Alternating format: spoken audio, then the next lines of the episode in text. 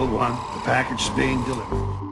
What if I told you that your phone could be hacked for $16 and all the texts that were meant for you were rerouted to someone else with nefarious designs in your most personal exchanges?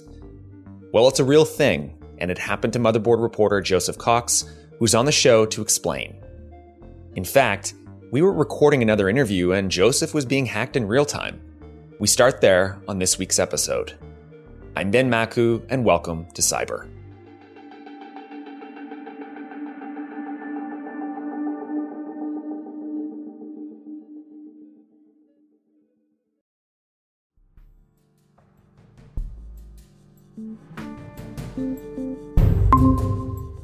No, I'm I'm actually I've actually just turned on my recording.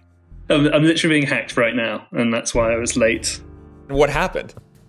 This researcher is just going through this uh, relatively obscure technique for taking over phone numbers, and he got into my Postmates account uh, just now, and I got a notification. And let me just check my text messages. One second. Yep, I think he just got a text message from Lorenzo, which is not going to my phone; it's going straight to the attacker's phone. So yeah, this guy is now me. Wow. And it says, you know, can you relay my message to Joseph to confirm you got it? So this is some real time hacking, man. We're doing it right now. This is it. and you and you clear you obviously like arranged this with the guy beforehand. Yeah, yeah, we arranged it, and he's doing it with my consent and all of that. And I mean, they're launching a service that can protect against this sort of thing. But the reason I'm interested in it is because it is just a really weird avenue of attack. We'll, we'll go more into the specifics at some other point, but basically, it's not simjacking, it's not ringing up the telco, it's not uh, SS7, it's using some really obscure companies that I've personally never even heard of. And now he has control of my number, and it's screwed. And I don't even have any warning on my phone. Like, I'm looking at my phone right now, it has a T Mobile SIM card in it, and I have signal, apparently, you know, as in I have reception, but I'm not getting any texts, but it hasn't warned me that I've been hijacked. It's it's really really crazy, and how how alarming it quick and easy it was. It seems.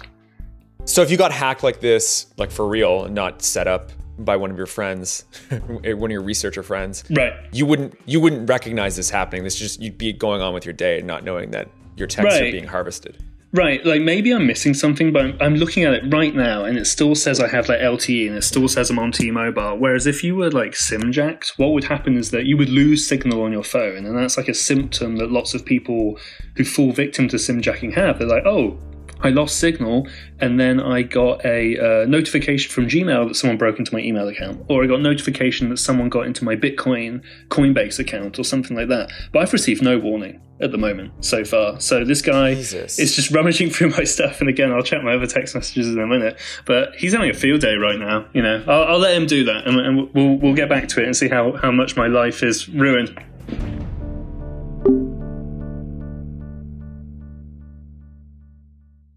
All right, so Joseph, last we heard from you, you were getting hacked. Your your cell phone was getting hacked. For most people, that would be an absolute nightmare, but this is something you actually set up yourself.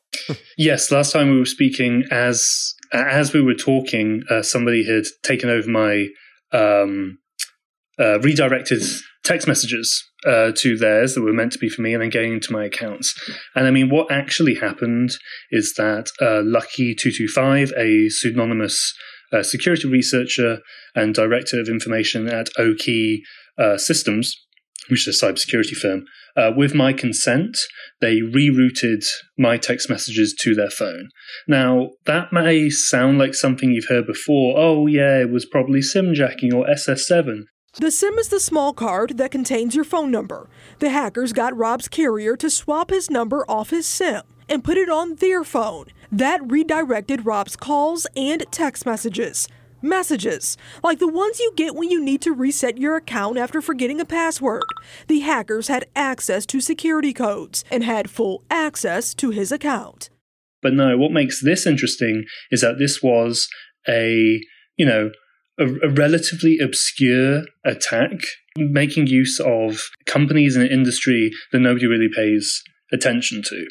And the short version is that Lucky paid a company called Sakari $16, and then that gave him the capability to reroute my text messages. It is that simple. That's all he did was pay money, enter my number into a dialog box, signed a little form promising me he had consent to do so, and then a few minutes later he got my texts, including, you know, login tokens for various online accounts, which he then broke into. And okay, so how is this going to affect just like your regular person? Like, is this something that you could see being widespread that is particularly dangerous? So, ordinary people already have to worry about sim jacking, you know, which is when a hacker will phone up um, a telco or, or whatever, trick them into porting uh, the phone number onto a different SIM card and they can get your login codes like that. And ordinary people face that sort of thing because of harassment or breaking into uh, online can- uh, online accounts, bank accounts, stealing cryptocurrency as well.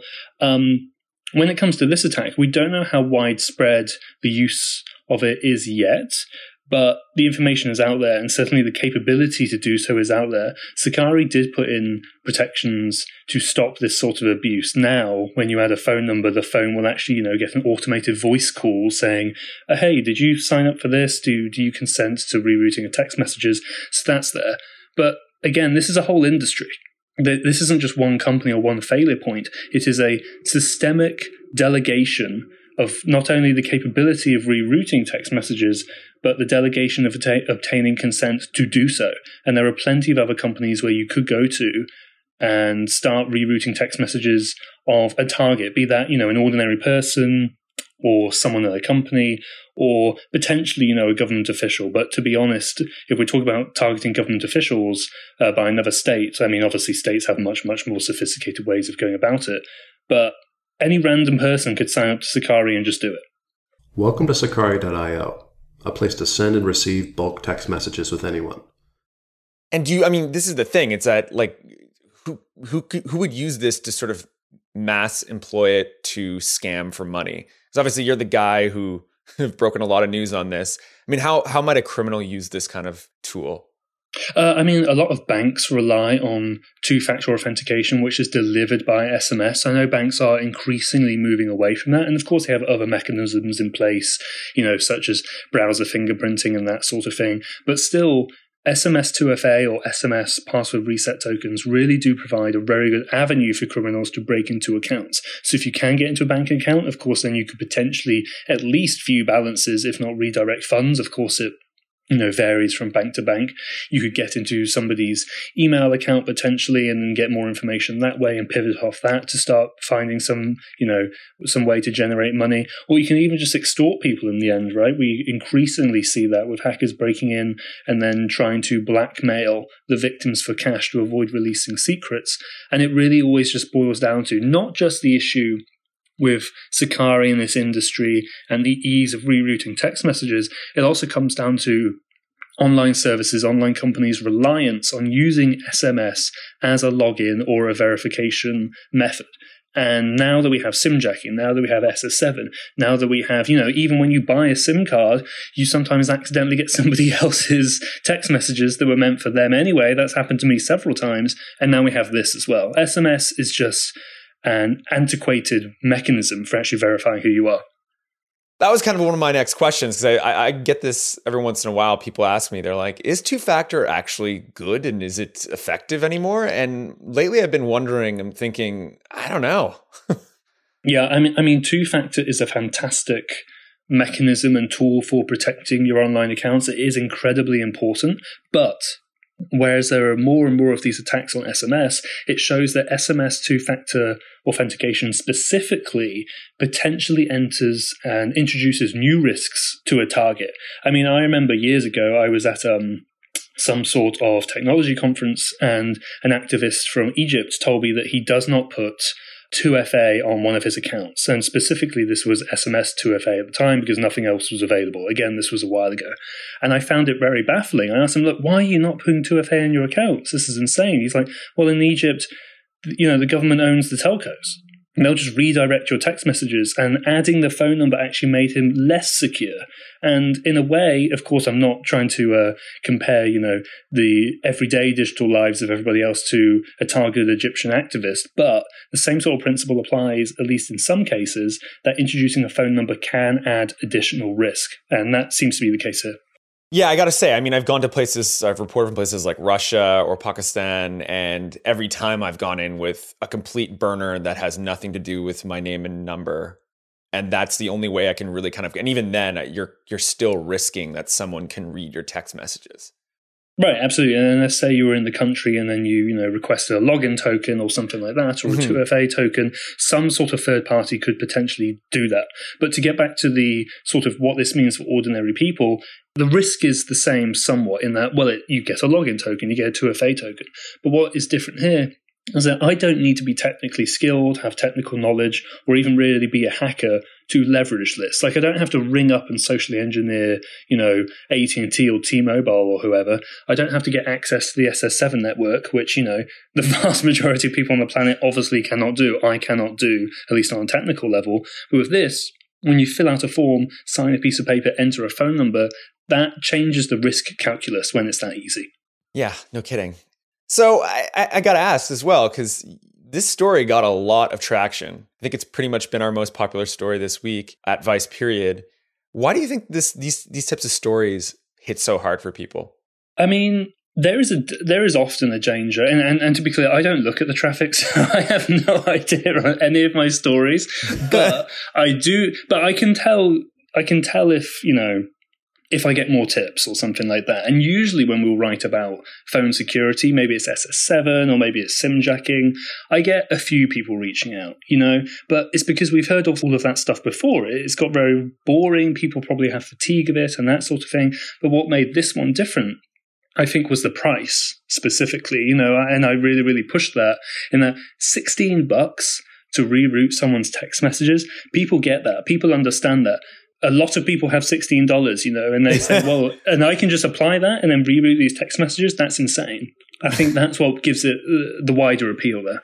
Yeah, because I think, I mean, the other thing too that I think the story why it's it's such a significant one is that, you know, I think you've been in this reporting on cybersecurity for a while now, and I think just how sophisticated and easy and accessible a hack like this is compared to how it was, say, I don't know, even a decade ago mm-hmm. really speaks to sort of like this. I mean, the, the professionalization, I mean, not professionalization, the increasing power of hacking and of people to get access to tools and to things that previously seemed sort of the scope of nation states. And now it's like for 16 bucks. And like you said, a lot of people have 16 bucks.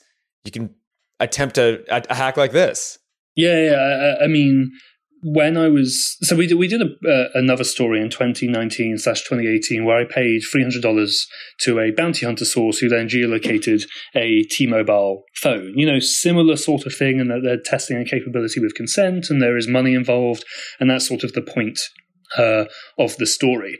Um, and of course, when I did that story, it was fascinating and highly concerning. In this one, I feel like I said, oh shit out loud, like a lot more aggressively and sincerely when I saw what was possible. It was just mind blowing. It was mind blowing that you could enter a phone number into a dialogue and you could reroute their text messages. Like, what could you poss- what use case is there possibly for doing that without a consent mechanism? And it does just boil down to again, not only you know the gaping holes in SMS when we have this incredibly old protocol and the infrastructure around it, but just the telcos in general. You know, this is not a one off. They were selling location data before. They've now somehow provided the capability for other third parties to reroute text messages. This is the telcos always ultimately at bottom, you know? Well, I got to say, Joseph, if you are afraid of something surveillance related, that terrifies me. right. yeah. And uh, I mean, I don't use a phone uh, as you know, but I had to go buy a SIM card for this. And I do, I do want to shout out the the two very nice guys uh, in the T-Mobile shop who see a guy come in dressed in all in black with his black mask and just looking very very shady. And then they ask me, "Do you want me to put your name on this card?" I'm like, "No, uh, I'm okay, thank you." So they they immediately got the vibe of what was going on. Like a guy storming in saying, "I want a SIM card, no contract, just nothing, just nothing. Yeah, please give me a SIM, yeah. please give me a SIM card," and it worked. So thank, thanks to them. Well, I mean, you are sketchy. Let's be honest. Yeah, yeah, I, I, I yeah. Nothing to add. All right, thanks, thanks, Joseph. Thank you so much.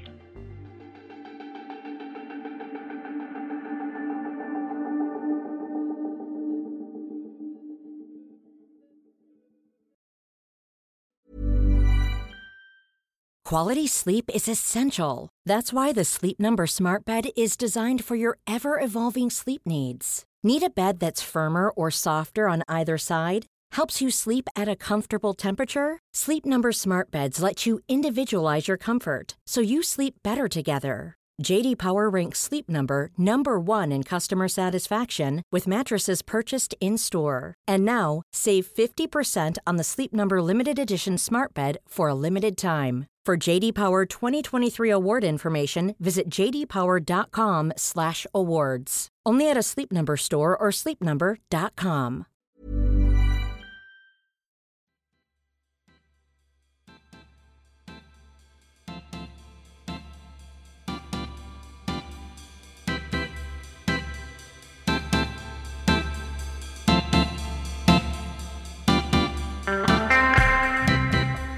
Lorenzo, last week you were our host for another My First Hack. How was that?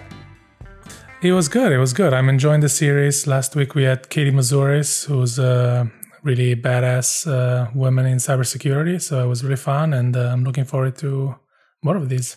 I interviewed her once in Vancouver years ago. Hmm, was that for um, CanSec West or something like Yeah, that? Yeah, I think it was a CanSec West or something. Yeah, whatever it was. Yeah. It was in Canada. It was was old Canadian Ben. Anyway, let's get into this. Enough with the past, Lorenzo. So this one just like I, I read it and I thought to myself, of course, Silicon Valley has dipped its toes in the drug cartel game. so some some feds are alleging that a tech CEO designed a narco sub for some drug cartels. Yeah. Like, what? Yeah, exactly. Like this story is um, Fantastic. It's incredible. Fantastic it has really everything. Uh, this is the story of uh, Marty Tibbitts, who was a CEO of a tech company. He founded an, an aviation museum in Detroit, and on the face of it, he had a very normal life. He died in 2018 in a plane crash. But what's interesting is that the DEA now alleges that on the side, he was living a double life with the name of Dale Johnson. And he was working with the narcos on uh, smuggling drugs using something called parasitic submarines, which uh, are basically drones that get attached to boats sh- or ships and you know filled with drugs and then can be released if you know there's danger of getting caught or something like that. And which is i didn't know this existed. Like this sounds like amazing technology honestly. And the da alleges that he uh, he was designing a, one of these drones with a with an associate and the plan was to equip it with gps and other and a modem so that he could like uh, communicate with uh, you know the smugglers in case it got lost and they needed to retrieve it. So yeah i mean this is amazing Yeah, I It really mean, sounds like a movie It, it does. I mean, so one thing is that drone technology. Everyone thinks that drone technology it's gone so far. You have land and and you have uh, air drones that have really advanced. But one thing that there hasn't been a ton of, and it's only just recently in the last probably few years, is underwater drones is a massive thing because they need to be able to create them, but it's harder to to create the signaling as far as I understand it. So that alone was pretty crazy. But it's, it's almost like Silicon Valley genius was solving a problem for drug cartels. Also, how many more things are are, are going to come out of Silicon Valley that are just nefarious? Like this one is a pretty clearly nefarious one. It's not just like, hey, Amazon, you know, you should allow your workers to have a union. It's they're literally creating drones for drug like murderous drug cartels. Yeah, like I definitely did not have that on my bingo card to use a really uh, tired joke. But yeah, this is, I mean, uh, to me, it's amazing that this guy was, you know, like a successful CEO. He had like a normal life and he had the time to run a business, you know, a drug business empire. Exactly. All right, so this next one, it's one of yours. And I knew it was going to be yours when I saw the headline because it's just a classic. We love to talk about it. Lorenzo, we love to talk about a critical infrastructure hack, especially hack on that water supply. So last week, the um, U.S. prosecutors accused the 22-year-old named uh, Wyatt Travnicek of accessing a water system, a public water system in Kansas, and trying to mess with it um, which is a story that resembles a lot a story that we talked about here a few weeks ago that we reported as well, uh, where someone that still is unknown, an unknown hacker, accessed a, a, water system in Florida and tried to poison it by messing with the chemicals in the water system. Uh, in this case, the tra- Travnicek did not uh, cause any damage, at least as far as we know right now. And he was a previous, uh, he was a former employee of the company that he hacked into. The feds have not said exactly how he hacked into uh, this public water system, but you know, given the fact that he was a former employee, he probably just reused the password, or you know, they didn't revoke his access or something like that. And you know, that may mean that it wasn't a super sophisticated hack, but as you mentioned, this is interesting because this is public infrastructure, this is critical infrastructure. And, you know, you would hope that they would be a little bit more careful. You know, if you fire someone or someone leaves, uh, that's the first thing you got to do, right? You got to remove their access to the systems because you never know. So, yeah. Yeah, uh, and what's interesting is also that this is a, just a few weeks after this other case, and um, yeah, it just seems like, you know, we're close to one of these incidents actually causing some damage, which obviously nobody wants, but the trend seems to be that that way. Yeah, I mean, it's just. I guess the thing is, is as you know, so many people have been discussing critical infrastructure hacks and what it could what it could become for for years. I mean, it dates back to Leon Panetta saying that cyber Pearl Harbor. Cue the clip. The collective result of these kinds of attacks could be a cyber Pearl Harbor it's just something you hear all the time but and you think it's going to be this big sophisticated thing and then little do we know it's just some guy who still has the credentials. Yeah or in the other case uh, from a few weeks ago someone logging in and controlling like a remote computer and and in that case they got caught because someone was looking at that remote computer and saw the, the mouse moving uh, when they were not controlling it. So yeah I, I, think you know you would expect that all these uh, super important systems were protected a little bit better. Now, back to my absolute favorite subject of all time. Please cue that UFO music. This one, I just like. this is actually like what aliens are to look like if we have to meet them. Uh, like, it's not to be some little green man. It's to be some creepy looking, like, arrival type alien where it's just a giant jellyfish. And in fact, for this story, the headline being Scientists discover huge mysterious jellyfish shaped structure in space. And the part that really freaks me out is that this is like 1 million light years away or whatever. So it's super far, but it's made of plasma. Yeah, like this this was a What? Yeah, this story was an eye opener for me and I think Becky did a great job at explaining something that is super complicated. And yeah, the story is that some uh, some scientists found this thing called um, a, they called it a USS jellyfish, and it's just an enormous entity that they found uh, one million light years away. And when I say enormous, enormous, I mean like it's unimaginable how big it is. It's as big as 340 million light years. Um, so you know it's huge, and uh, it looks like a jellyfish, and um, it's so crazy that the scientist who found it initially thought that there was a there was a bug in his computer system. He thought that there was no way that this thing actually existed. And then he he talked to his supervisor, and they were like, "Actually, let's look into this." And yeah, it actually exists. God is just a giant, uh, just a giant jellyfish in the end. yeah, who knows? Like, uh, there's a lot of questions around this. Uh, people are still trying to figure out exactly what this uh, giant blob is. It's pretty cool though. I mean, this is the thing. I, Becky puts out a story every other day where it just like it just re- reorders my understanding of the world or the universe, which is like not very sophisticated, obviously, but but it's just something wild like this. Like it's just unexplainable to the most brilliant people in the world. And I don't know. I believe. I hope it's something cool. Yeah, maybe it is God. Maybe it is a sign of, um, of a higher form. Uh, just two Italians debating who God is. Classic. Hopefully, the Vatican is not listening. Uh, okay. Well, I guess that puts that puts an end to the week for us, Mr. Lorenzo. I'll talk to you next week. Yep. Have a good weekend, everyone. Bye.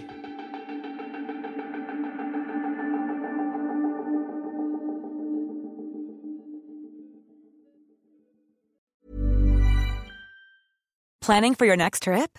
Elevate your travel style with Quince. Quince has all the jet setting essentials you'll want for your next getaway, like European linen, premium luggage options, buttery soft Italian leather bags, and so much more. And is all priced at 50 to 80% less than similar brands.